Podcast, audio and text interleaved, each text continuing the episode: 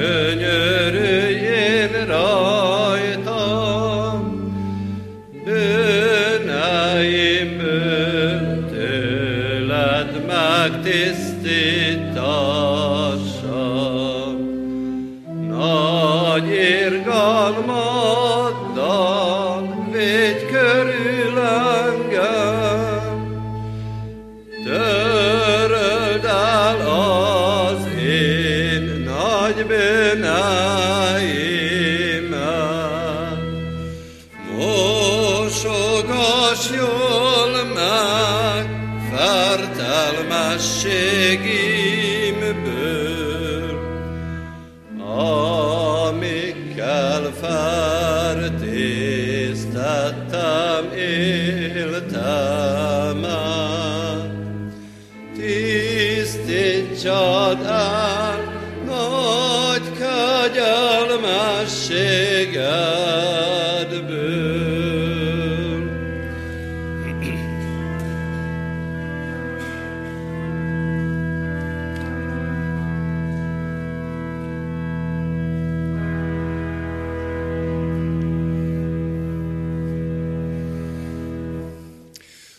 Foglaljuk el a helyünket, kedves testvérek, és folytassuk az Isten tiszteletünket most egy köszöntéssel, mert ez az Isten tisztelet a diakóniai vasárnapon a diakóniában szolgálók és a diakóniáért imádkozóknak az Isten tisztelete és köszöntése. Olyan gyülekezetben szolgálunk, ahol nagyon mély gyökerei vannak a diakóniai szolgálatnak, a szeretett szolgálatnak. Amikor készültem erre a köszöntésre, megvalom, volt is bennem, és talán még most is van egy kis izgulás, hogy nehogy valakit kifelejtsek a köszöntendők közül. De végig arra gondoltam, hogy milyen jó, hogyha egy gyülekezetben azon kell izgulni, hogy nehogy valakit kifelejtsünk a sok-sok diakóniai szolgálatban lévők közül. Mert ebben a gyülekezetben például van egy diakóniai központ is, amely a gyülekezeti diakóniának helyet ad és összefogja az elesettek és a segítségre szorulóknak a támogatását, akár a hétköznapokban, akár az ünnepnapokban.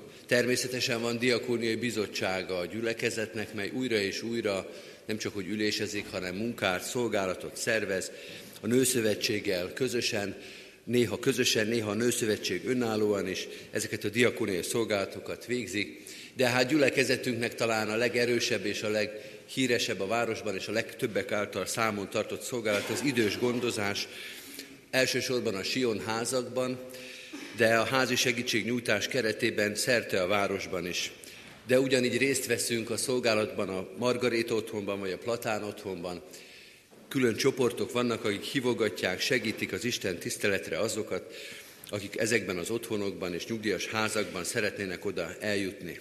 Ott vagyunk a kórházban, nem csak a kórházi lelkipásztoron keresztül, lelkipásztorokon keresztül, hanem a kórházi látogató csoporton keresztül, akik szintén hivogatnak és segítik a kórházi lelki gondozásnak a szolgálatát. Ott vagyunk a fogyatékosok között, de a diakóniát nem csak a fogyatékosok és a nehéz sorsúak között képviseljük, hanem az erősek és az egészségesek között is. Tanítjuk rá a gyülekezetet vagy a kollégium diákjait, a kollégiumon belül is a diákok egymást segítik, sokszor nagyon megkapó és nagyon erős módon, de tanulják is ezt az önkéntes diakóniai szolgálatokon keresztül.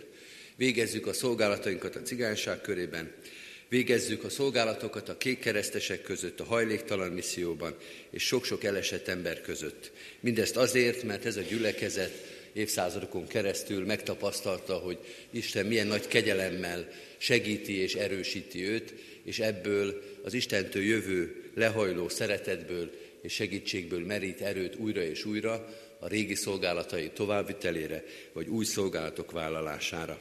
Ez a mai Isten tisztelet, ezért is való hálaadás, az Istennek való hálaadás, aki megsegítette és megsegíti gyülekezetünket ebben a szolgálatban is, és az Isten segítségének a kérése, hogy a továbbiakban is adja az ő lelkét, lelkének erejét minden szolgálatunkban, most kifejezetten a diakóniai szeretett szolgálat területein.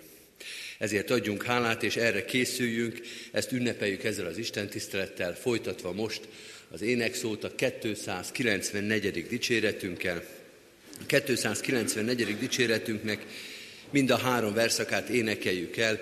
Jézus vigasságom, esdekelve várom áldó szavadat.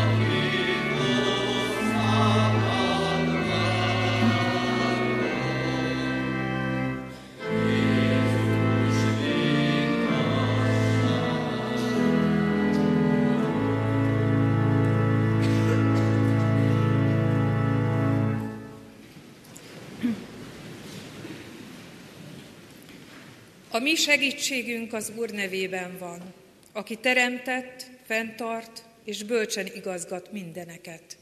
Ámen. Hallgassátok meg, miképpen szól hozzánk Isten igéje Márk evangéliumának második részéből, az elsőtől a tizenkettedik versig. A szakasz terjedelmére való tekintettel, helyünket elfoglalva hallgassuk az igét.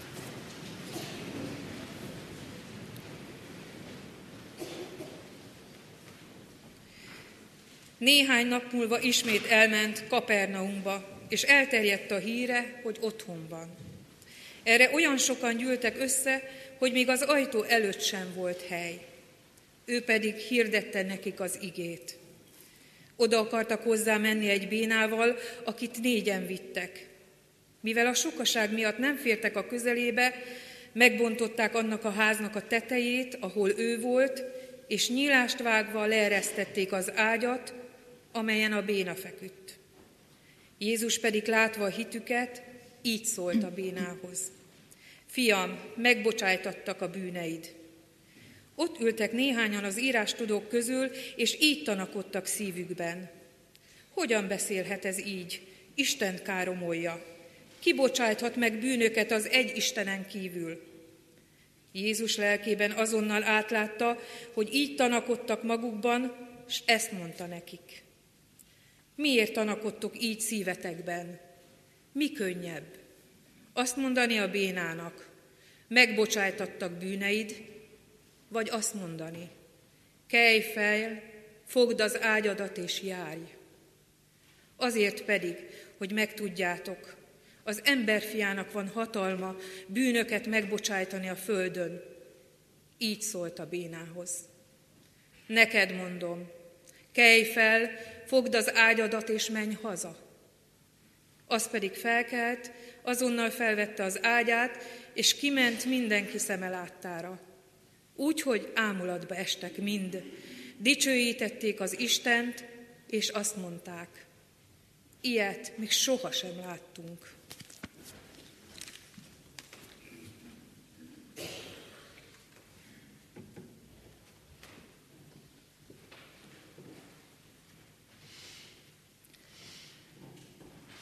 Hajtsuk meg fejünket, és imádkozzunk.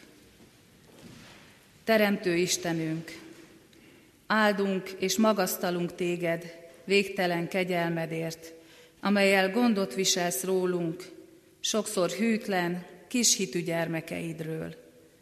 Bocsáss meg nekünk, hogy olyan gyakran megfeledkezünk a te tanításodról, csak a saját önző emberi mércék szerint éljük az életünket. Köszönjük, Urunk, hogy Te mégsem mondasz le rólunk, mégis meghallgatsz és megsegítesz bennünket. Magadhoz vonzol a Te lelked által, megszólítasz igéden keresztül. Kérünk, Urunk, adj most nekünk olyan belső csendességet, hogy a Te szavad eljuthasson a szívünkig és megragadja azt. Add, hogy átélhessük a veled és egymással való közösség örömét, Kérünk Istenünk, áraszt ki ránk lelkedet ezen a mostani alkalmon is. Ámen. Ige olvasásra és ige hirdetésre készülve énekeljük a 479. dicséretünknek az első versét. A 479. dicséret első verse így kezdődik, hinni taníts, Uram, kérni taníts.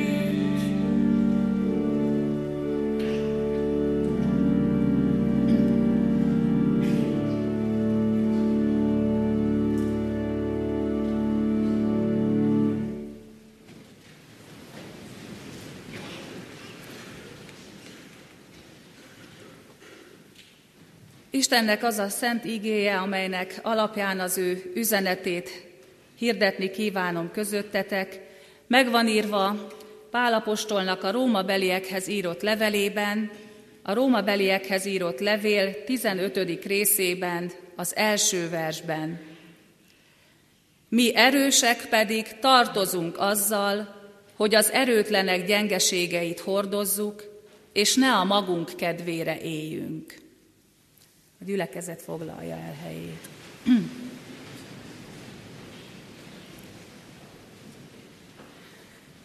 Kedves testvérek, mielőtt bármit is mondanék, azt szeretném kérni, hogy gondolatban egy picit pörgessük vissza magunkban az elmúlt néhány napunkat, az elmúlt néhány napunk eseményeit, hogy hogyan éltük át a mögöttünk álló néhány napot, milyen feladatokat kellett elvégeznünk, mennyi munkánk volt, milyen gondok vagy gondolatok nyomasztottak bennünket, mire jutott időnk, és mi volt az, amit bár elterveztünk, nem tudtunk megtenni.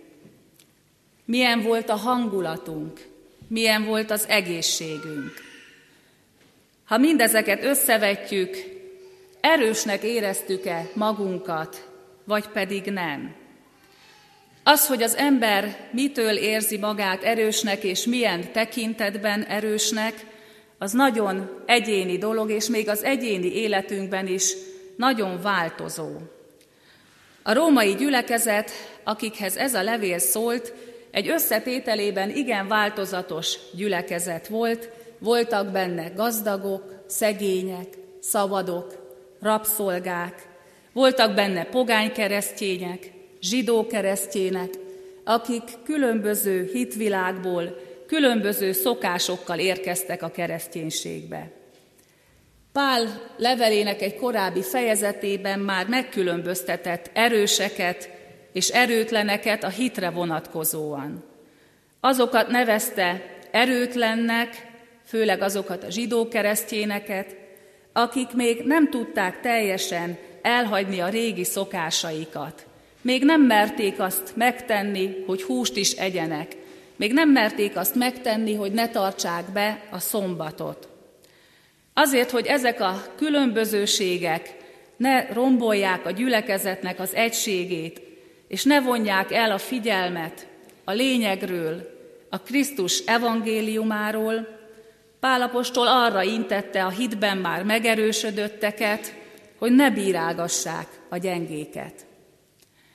Pálapostól a maga életében nagyon sok mindent megtapasztalt. Voltak az életének mélységei és magasságai. A filippi belieknek egy helyen azt írja, megtanultam, hogy a körülményeim között elégedett legyek. Tudok szűkölködni, és tudok bővölködni is. Egészen be vagyok avatva mindenbe, jól lakásba és éhezésbe, a bővülködésbe és a nélkülözésbe egyaránt. És mindezt azzal zárja, mindenre van erőm a Krisztusban, aki engem megerősít. Pál megtapasztalta azt, hogy rossz és nehéz körülmények között is tud elégedett lenni, mert az Úristen ad neki hozzá erőt. Az Úristen, aki megsegíti, megerősíti.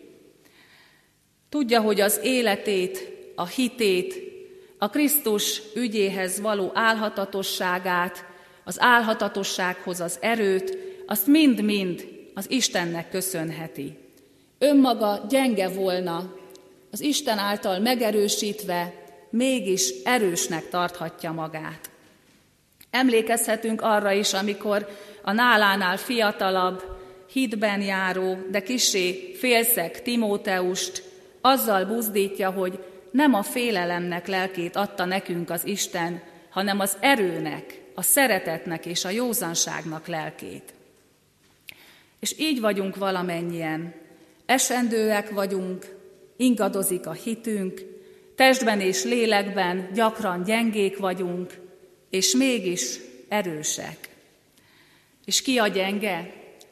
Az, aki az Istennek ezt a megerősítő kegyelmét még nem tapasztalta meg. És azok, akik már megtapasztalták, de mégis valamilyen szükséget szenvednek, mert betegek, mert nélkülöznek, mert valamilyen szenvedélybetegség rabságában élnek, mert elcsüggett a lelkük. Azt is írja égénk, hogy az erő nem pusztán arra adatik, hogy a magunk kedvére éljünk vele. Jézus nagyon keményen beszél az utolsó ítéletnél, az utolsó ítéletről, amikor azt mondja, hogy az emberfia a dicsőséget trónján ülve szét fogja választani az embereket jobb és bal keze felé, és azt fogja mondani a jobb keze felé állóknak, jöjjetek, atyám áldottai, örököljétek a világ kezdete óta számotokra elkészített országot, mert éheztem, és ennem adtatok, szomjaztam, és innom adtatok, jövevény voltam, és befogadtatok, mezítelen voltam, és felruháztatok, beteg voltam, és meglátogattatok, börtönben voltam, és eljöttetek hozzám. Amikor megtettétek ezeket, akár csak egyel a legkisebb atyám fiai közül, akkor velem tettétek meg. Az a Jézus mondja ezt, aki a Teremtő Isten fia, és mégis azért jött, hogy szolgáljon a gyarló bűnös embernek. Az egész földi élete alázatos, önmagát feladó szolgálat példája volt, végül pedig az életét is kész volt értünk emberekért áldozni. Ha mindezt komolyan vesszük és komolyan hisszük, akkor ebből nem következhet más a számunkra, mint amit a felolvasott ígében Pálapostól a szívünkre helyez. Mi erősek, tartozunk azzal, hogy az erőtlenek gyengeségeit hordozzuk, és ne a magunk kedvére éljünk. Igen ám, de még ha jó szándékkal is van tele az ember, gyakran nem találja a helyét, a módját annak, hogy hogyan hordozhatná a mások terhét. Az utcákon sorra ott állnak a koldusok, de egy idő után elbizonytalanodunk. Adjunk vagy ne adjunk. Vajon a kéregetőé lesz-e az a pénz, amit adunk, vagy valaki begyűjti tőle? Ennivalót fog-e venni, vagy talán alkoholt, ami majd még mélyebbre rántja? Nehéz kérdés. Karácsonykor szeretem a cipős doboz akciót. Ha az embernek annyi pénze és valamennyi kis ideje van, hogy egy-egy ilyen kis csomagot összeállítson, az olyan jó érzés tud lenni. És nem is akarom lebecsülni, én magam is szeretek ilyet készíteni, és pláne nem akarom lebecsülni a belecsomagolt szeretetet. De azt be kell vallani, hogy egy ilyen csomagot összeállítani talán könnyebb, mint személyesen felvenni a kapcsolatot egy rászorulóval. Aki elkészít egy cipős dobozt, az nem biztos, hogy egyénileg képes lenne odaállni egy megszabadult alkoholista mellé, vagy egyénileg képes lenne bemenni a kórházba, hogy egy idegen beteg ágyánál vigasztalást tudjon nyújtani. Ez már mind nehezebbnek tűnik, legalábbis egyedül nehezebbnek, de nem kell feltétlenül egyedül megtenni. Az Isten tisztelet elején felolvastunk egy történetet, amelyben négy ember visz Jézushoz egy maga tehetetlen beteget. Egyesség, egység van közöttük abban, hogy kitől várhat ez a beteg gyógyulást. Egyesség van köztük abban, hogy ha nem jutnak be az ajtón, akkor más módon is próbálkoznak, inkább a tetőt megbontva leeresztik ezt a beteget Jézushoz, de nem adják fel, amíg el nem végezték az önként vállalt küldetésüket. Hogy melyikük ötlete volt ez, nem tudjuk, de nem is fontos. Mindegy is. Együtt meg tudták csinálni azt, amit egyen-egyenként valószínűleg nem lettek volna képesek. Vannak olyan szolgáló közösségek, amelyekbe bekapcsolódva sokkal könnyebbé válik a segítségnyújtás. Isten mindig gondoskodott olyan emberekről, akiknek volt készségük, indítatásuk, és volt képességük arra, hogy ilyen csoportokat elindítsanak, megszervezzenek. Azt kell, hogy mondjuk, hogy a kecskeméti református gyülekezetet csodálatosan megerősítette az Úristen, hogy a gyengét, e, gyengék erőtlenségeit hordozhassuk. Ahogy már el is hangzott, nem akarom mindet újra felsorolni, van lelkészünk a börtönben, van helye az alkoholistáknak, a hajléktalanoknak, a cigány embereknek a szolgálatunkban. Működnek a kórházi látogatócsoportok. És én tudom, hogy ha ma délután elmegyek a Margaréta otthonba, akkor mire odaérek, addigra már néhány áldozatos életű ember oda hívja abba a terembe, és oda tolja tolókocsin azokat az embereket, akik szeretnék ezt az alkalmat majd meghallgatni. A szeretett szolgálat, a diakónia ebben a gyülekezetben intézményé tudta kinőni magát, így gondozzuk az időseket az otthonaikban és a sionházakban. És ahogy szó volt róla, van diakóniai központ, ami meg egészen sokrétű feladatokat végez. Nem sorolom fel mindet, de ennyiből is látszik az, hogy mennyiféle fajtája van az erőtlenek hordozásának, a segítségre szorulók felkarolásának. Ki-ki megkeresheti a maga helyét ezekben a szolgálatokban. És most föltehetjük magunknak újra a kérdést, gyengék vagyunk-e, vagy erősek? Azok, akik feladatuknak érzik, hogy a mások terhét hordozzák, azok mind megtapasztaltak a munkájukban, mélységeket is és magasságokat is. Mind átélhették, hogy néha könnyebb a szolgálatot végezni, néha pedig nehezebb. De mind megtapasztalhatták azt is, hogy Isten az, aki meg tud erősíteni, és meg is erősít. Talán nem is az akkor a kérdés, hogy erősek vagyunk-e, vagy erőtlenek, hanem az, hogy elhisszük-e, átéljük-e, átérezzük-e, hogy mi Isten által megerősített emberek vagyunk, mind a szolgálatunkban, mind pedig az egész életünkben. Adja Isten, hogy valamennyien megtapasztaljuk ezt, hogy az Úristen által megerősített emberek vagyunk. Ámen.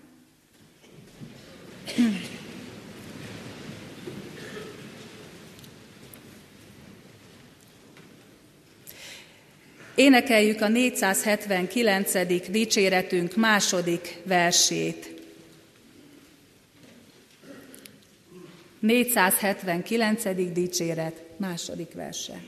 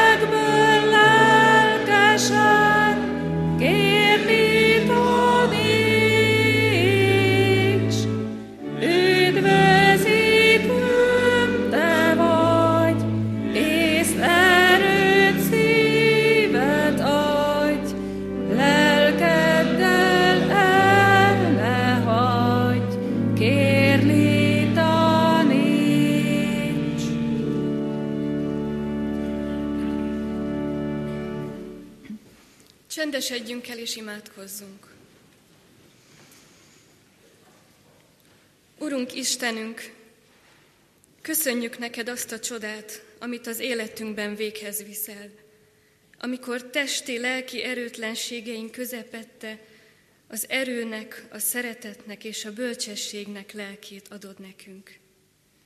Köszönjük, hogy így emelsz fel bennünket a porból, és engeded meglátnunk azokat, akiket valami éppen lehúz. Hálásak vagyunk, hogy nem magányra teremtettél bennünket, hanem arra, hogy társai, fele barátai legyünk egymásnak. Közösséget adsz a számunkra, amelyben egymás terhét hordozhatjuk. Kérünk, Urunk, szent lelked által pótolt ki hiányosságainkat, tégy alkalmassá bennünket az egymás iránti alázatos szolgálatra. Így áld meg ezt a gyülekezetet, hogy erősek és gyengék együtt dicsérhessünk téged. Áld meg, Urunk, gyülekezetünk szolgáló csoportjait. Add, hogy munkádat hittel, bölcsen és szeretettel, kitartással végezzük. Áld meg a segítőket és a segítségre szorulókat.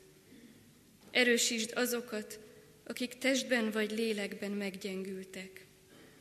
Vigasztald a megszomorodott szívűeket. Igazítsd a te ösvényedre tévejgő lépteinket. Fiad nevében kérünk, hallgass meg minket. Amen. Egyen-egyenként is vigyük imádságainkat Isten elé csendes percben. Most pedig mondjuk el együtt a mi Urunktól tanult imádságunkat. mi atyánk, aki a mennyekben vagy, szenteltessék meg a te neved. Jöjjön el a te országod, legyen meg a te akaratod, amint a mennyben, úgy a földön is. A mindennapi kenyerünket add meg nékünk ma, és bocsásd meg a mi védkeinket, miképpen mi is megbocsájtunk az ellenünk védkezőknek. És ne vigy minket kísértésbe, de szabadíts meg a gonosztól, mert tiéd az ország, a hatalom és a dicsőség mindörökké. Ámen. Az Istennek békessége pedig, amely minden értelmet felül halad, meg fogja őrizni szíveiteket és gondolataitokat az Úr Jézus Krisztusban. Ámen.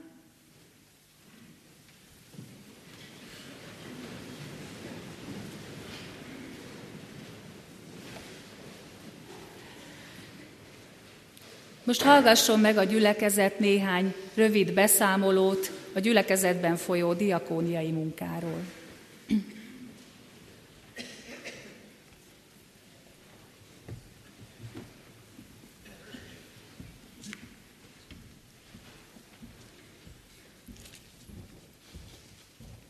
Szeretettel köszöntöm a gyülekezet jelenlévő tagjait. Köszöntöm Isten igéjével, egymás terhét hordozzátok, és úgy töltsétek be a Krisztus törvényét. Úgy érzem, köszönetet kell mondanom a jelenlévő gyülekezeten kívül azoknak is, akik már nincsenek közöttünk, de annak idején talán húsz évvel ezelőtt fontosnak érezték, hogy ez a gyülekezet elindítson egy olyan intézményes diakóniai szolgálatot, amelyet el is tud majd hordozni hosszú éveken keresztül. Köszönet illeti a presbitérium akkori és jelenlévő tagjait, és a gyülekezet akkori vezetőjét, és támogató lelkipásztorait. Ugyanezt elmondhatom a mostaniakról is, hiszen élvezzük az ő szeretetüket és támogatásukat a jelenben is.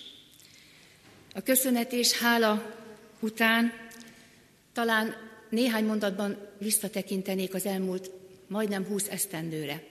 97. október 1-én indult a Sion Nyugdíjas Ház és Gondozási Központ szolgálata, és ez a 18 év arról tesz bizonyságot, hogy létjogosultsága van Kecskeméten a diakóniának és a Református Egyházközség által felvállalt szeretett szolgálatnak.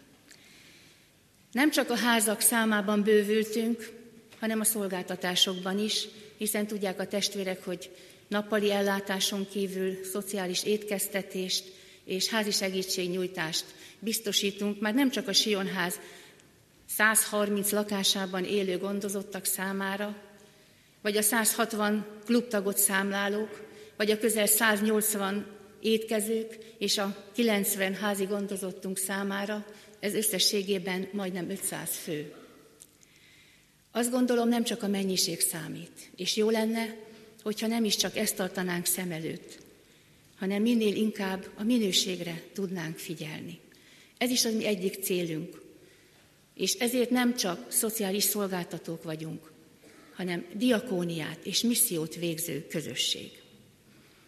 De ez nem jöhetne létre, ha nem lennének olyan munkatársaim, akikkel most itt együtt állhatok.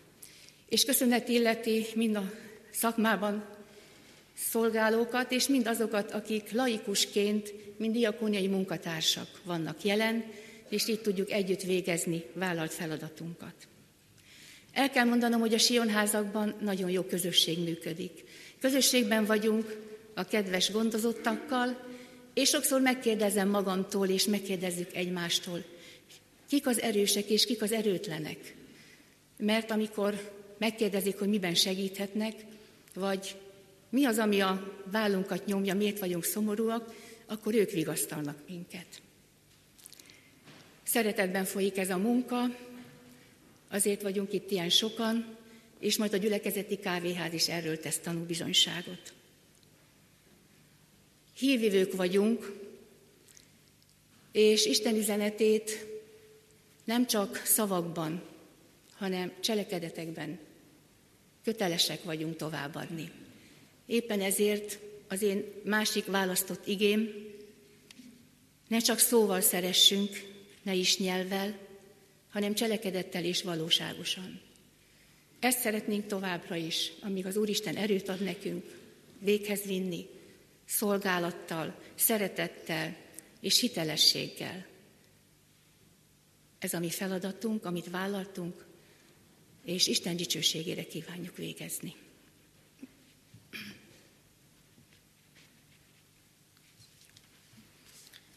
Tisztelt gyülekezet, hálatel szívvel állok most önök előtt, és hálát adok az Úristennek, hogy elhívott a gyülekezeti diakónia szolgálatába. Most két fő szolgálati területünkről szeretnék beszámolni, a gyülekezeti diakóniáról és a cigány misszióról. A gyülekezeti diakónia egyházkészségünk életéhez szorosan hozzátartozó szolgálat.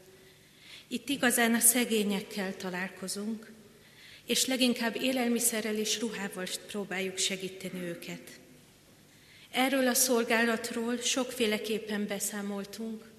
A szőlőskert szinte minden számába igyekszünk bepillantást nyújtani a tevékenységbeinkbe. De most az erősekről, a szolgáló testvéreimről szeretnék ráirányítani a figyelmet. Azokra, akik ezt a szolgálatot szinte láthatatlanul csendben teszik. Azok, akik hétről hétre ott állnak, a vasalás, a takarítás, az adományok gyűjtésében és osztásában. Akik felajánlást tesznek nem csak a feleslegükből, hanem a tizedükből is, és így támogatják a rászorulókat. Imádságba hordozzák, és szívükön viselik a diakoni központba betérőket, azt a szegény asszonyt, aki kabátért jön, vagy azt, aki a gyermekeinek élelmemért, erre van szüksége. És azokhoz is jó szóval fordulnak, akik pusztán egy beszerzőpontnak gondolnak bennünket, mert itt általában adnak valamit. Hálás vagyok az Úristennek értük, és köszönöm nekik ezt a szolgálatot. Most a cigány misszióról szeretnék nagyon röviden beszámolni. Ez egy nagyon fiatal szolgálati ága a diakóniának. Babamama klubot működtetünk hetente kétszer a cigány anyukák és kisbabájuk számára. Egy svájci református segélyszervezet és a gyülekezetünk támogatásával. Három munkatársunkkal nap mint nap küzdünk ebben az emberileg teljesen reménytelen helyzetben, mert hisszük, hogy Istennél semmi sem lehetetlen. Itt igazán nem nehéz megtapasztalni a gyengeségünket, mert hiszen a nyomorral, a kilátástalan helyzettel szembesülve ki tudna erős lenni. Laciné tími munkatársam, aki igazán közel tud kerülni a cigány emberekhez, így fogalmazott minap egy konferencián. Igazán azt tud erőt adni nekem, hogy az egész gyülekezetet érzem a hátta mögött, hogy megállítanak a testvérek, és megkérdezik, mi a helyzet a mezei utcában, mert tudom, hogy nem vagyok egyedül. Kedves testvérek, a gyülekezeti diakóniának és a cigány missziónak nem elsősorban használt ruhákra, és nem, is el, és nem is csak pénzbeli adományra van szüksége, hanem arra, hogy az egész egyházközségünk annak minden tagja személyes ügyének tekintse ezt a szolgálatot.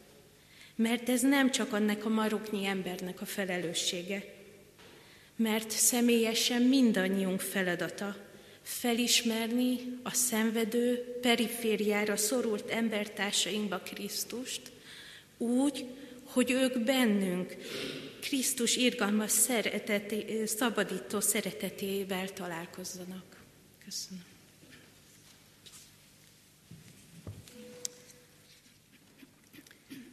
A házi segítségnyújtást a város területén négy éve végezzük.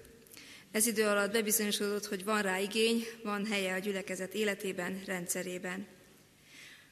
Az időskor békéje, szépsége mellett idővel és időnként előfordulnak olyan életszakaszok, amikor az egészségi állapot meggyengül, az erőnlét már nem a régi, és ilyenkor jelent segítséget a családi összefogáson túl egy külső erőforrás.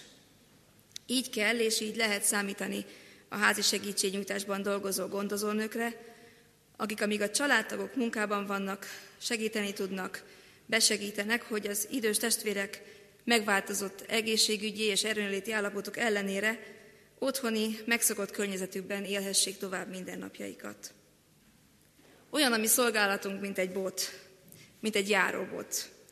Nem bonyolult, összetett szerkezet, de biztonságot ad és lehetőséget egy újabb lépésre. Az a fontos benne, hogy ott van, hogy jelen van. Nem bonyolult szerkezet, de azért személyre kell szabni, be kell állítani a magasságát, hogy se túl alacsony, se túl magas ne legyen, hogy valóban segítse a járást. Így igyekszünk mi is nagyon személyre szabottan jelen lenni idős testvéreink között. Mert tudjuk, hogy mi erősek, pedig tartozunk azzal, hogy az erőtlenek gyengeségeit hordozzuk. És hisszük, hogy ő erőt ad a megfáradtnak, és az erőtlent nagyon erőssé teszi. És megéljük, hogy akik az Úrban bíznak, erejük megújul, és szányra kelnek, mint a sasok. Ember szeretet vezet minket a segítő melléállásban, és naponként isteni áldás kíséri utunkat. Kívánom munkatársaimnak, a terhet hordozó családoknak az ő megújító erejét, és ajánlom magunkat, hogy keressenek minket, és bátran számítsanak ránk. Köszönjük, hogy a mai vasárnap lehetőséget kaptunk, és saját szolgálati területeinkről számolhattunk be.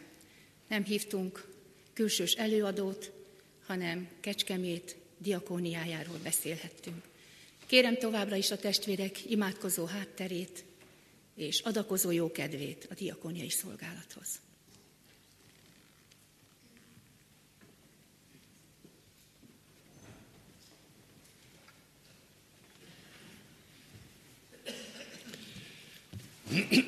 Kedves testvérek, mindannyiunk nevében, az egész gyülekezet nevében köszönjük meg Istennek, hogy eh, ilyen sokat hívott el erre a szolgálatra, és hogy eh, nem csak azokat, akiket most itt hallottunk és láttunk, hanem még nagyon sokakat, akik részben itt vannak, látjuk is, hogy itt ülnek az első sorokban, vagy más eh, padsorokban, részben azokat, akik most nem is tudnak itt lenni. Az jutott eszembe, miközben a beszámolókat hallottam, amit Jézus mond a hegyi beszédben, hogy amit te megteszel titokban, eh, azért az Úristen megfizet majd nyilván, és a diakóniai szolgálat pont ilyen, hogy eh, nagyon jó, hogyha a gyülekezet ezt látja és tudja, de azt is tudnia kell, hogy amit láthat egy gyülekezet, az mindig a jéghegynek a csúcsa, hogy mennyi-mennyi szolgálat, mennyi odafigyelés, mennyi áldozatvállalás, eh, mennyi elhatározott cselekedet, és mélyen sok imádság van ezek mögött, és hogy ezt nem tudjuk számba venni, de van valaki, és hiszem, hogy most is itt van, aki ezeket mind számon tartja, mind tudja, akár a személyeket, akár a cselekedeteket, eh, az erőért és az alkalmasságért elmondott imádságokat, és ezeket számon tartja és betölti. Köszönjük ezt mindenkinek, és eh, amit a gyülekezet meg tud adni ebben a szolgálatban, azt igyekszünk mindig megadni, de valamennyien közösen abban reménykedünk, hogy az Úristen megerősíti az egész gyülekezetet és az ebben a szolgálatban lévőket, hogy ezt tovább végezhessük. Köszönjük szépen még egyszer. És mielőtt a gyülekezet híreire rátérnék, még egy kedves feladatomnak szeretnék eleget tenni, mert hogy szó volt itt többször is a börtön szolgálatról. Most újra visszatért ez a szolgálat tulajdonképpen egy kicsit a gyülekezetünk körébe. Ritter Nándor lelkipásztor testvérünk végzi most a börtön lelkészi szolgálatokat, aki az elmúlt évnek az őszén vette át, ez Bérces Lajos lelkipásztor testvérünktől, talán emlékszünk, többen itt voltunk azok, akik láttuk, hogy ebben a szolgálatban, amikor az új szolgálatba álló lelkipásztorra Isten áldását kértük, akkor Bérces Lajos bácsit kértük meg, hogy Isten áldását mondja el Ritter Nándor szolgálata és az ő személye felett. Most itt van Lajos bácsi, megkérjük, hogy jöjjön ki, mert hogy az egyházunknak a zsinata egy kedves emléklapot adott át ebben a szolgálatban szolgáló lelkész testvérünknek, és mivel ezt személyesen ott nem tudták átadni, a gyülekezetünket kérték meg, hogy ezt az emléklapot átadjuk.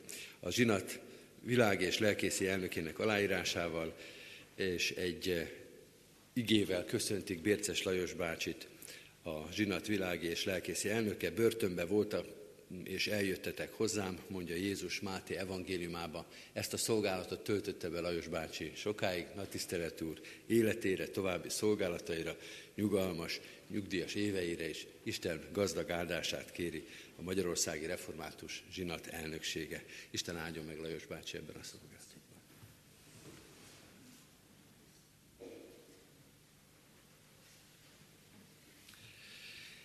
És akkor most valóban gyülekezetünk híreiről hallgassuk meg. Mindenek előtt mondom, hogy a kiáratoknál, a szórólapokon mindezt pontosan megtaláljuk. És arról is szó volt már, hogy most az Isten tiszteletünk után, mint hónap első vasárnapi Isten tiszteletünk után gyülekezeti kávéház lesz, melynek a házigazdái, a Sion Nyugdíjas Ház és Gondozási Központ dolgozói. Köszönjük az ő ebéli szolgálatokat is. 9.45-kor, tehát gyakorlatilag most kezdődik a katonatelepi ünnepi Isten tisztelet, amelyen hálát adunk az elkészült új gyülekezeti teremért, és az ottani szolgálatokért, amely egy új teremmel és egy új infrastruktúrás lehetőséggel bővült. Majd a kávéház után én is szeretnék még gyorsan kiszaladni oda, hogy együtt örüljünk a katonatelepi testvéreinkkel. A megszokott rendben itt a templomban 11-kor és este 5 órakor tartunk istentiszteleteket, az esti 5 órai istentisztelet vigasztaló istentisztelet lesz. Heti alkalmainkról csak a megszokottakon túl néhány dolgot emelek ki. Hétfőn 5 órakor a Kecskeméti Végmihály énekkar próbál, ez a próba is most is imaközösséggel kezdődik. Hétfőtől szerdáig a házasság hetének alkalmai lesznek, 17 órakor kezdődnek az új kollégium dísztermében, Ezeknek a keretében kedden Komlósi Piroska előadását hallgathatjuk meg, szerdán pedig az Újra tervezés című filmet tekinthetjük meg. Ennek a filmnek a megtekintéséhez regisztráció szükséges, amit az általános iskolai titkárságon lehet megtenni. Kedden Házi bibliaóra lesz a Műkertvárosban fél hatkor, a Tüzér utcában, házi bibliaóra lesz Petőfivárosban, Grós Attila, presbiter testvérünknél a Szív utcában, kedden 6 órakor, szerdán szintén házi bibliaóra a Kereskedő Sándornénál itt a Kossuth tér 6 szám alatt, délelőtt 10 órakor, és délután 4 órakor a Széchenyi városban az Aradi Vértanúk terén. Csütörtöktől szombatig, tehát a hétnek a második felében Este 5 órától bőti evangelizációs istentiszteleteket tartunk Magyarné Balog Erzsébet gyülekezetünk volt missziói lelkipásztorának szolgálatával itt a templomban. Mindenkit nagy szeretettel hívunk. Tehát hétfőket, szerda a házasság hetének alkalmai a díszteremben, az új kollégiumban, csütörtök, péntek, szombat itt a templomban, evangelizáció Magyarné Balog Erzsébet szolgálatával. Ezek az alkalmak mindig 5 órakor kezdődnek, az evangelizáció címe Isten döntése, a szenvedélyes szeretet. Ezt a nagy és szép címet bontogatja ki az igehirdető majd csütörtök, péntek és szombat este. Ezt követően vasárnap, bőjt első vasárnapján urvacsorás istentiszteleteket tartunk, minden istentiszteleti alkalmunkon, itt a templomban 9-kor, 11-kor és 5 órakor. A 11-es istentisztelet családi istentisztelet lesz a gimnázium szolgálatában, az esti öt órai istentisztelet pedig házaspárok istentisztelete Fodorné Ablonci Margit szolgálatával. Kérem a testvéreket, hogy gondoljanak gyászoló testvéreinkre, és imádkozzanak vigasztalásukért.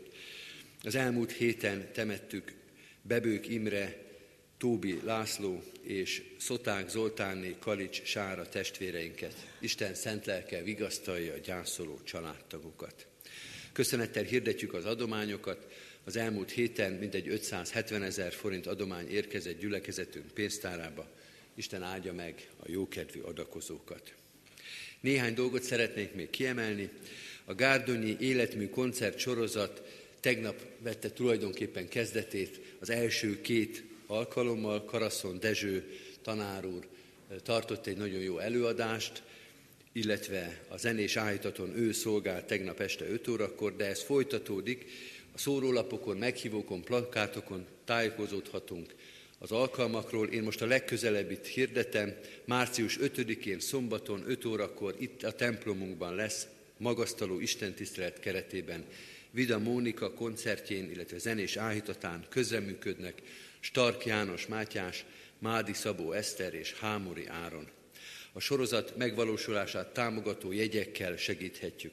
Ezek megvásárolhatók a református pontban és egyházközségünk pénztárában, illetve ezeknek a templomi alkalmaknak a persely pénze is a Gárdonyi életmű koncert sorozat támogatására szolgálnak.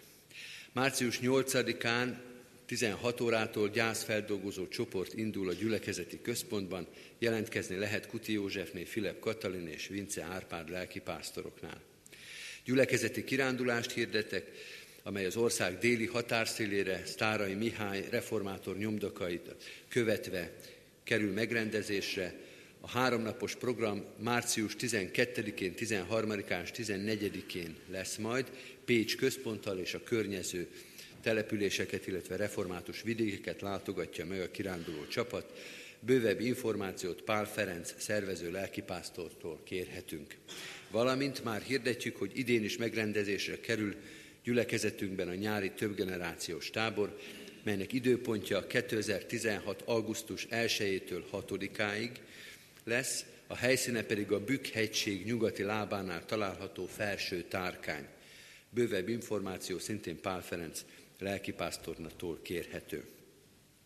Szeretném megköszönni a gyülekezet, az Isten tiszteleten szolgáló gyülekezet tagoknak a szolgálatát itt a templomban, és még egyszer azoknak a szolgálatát, akik előkészítették és szeretettel várják a kávéház vendégeit a kávéház alkalmára. Hívunk mindenkit szeretettel oda.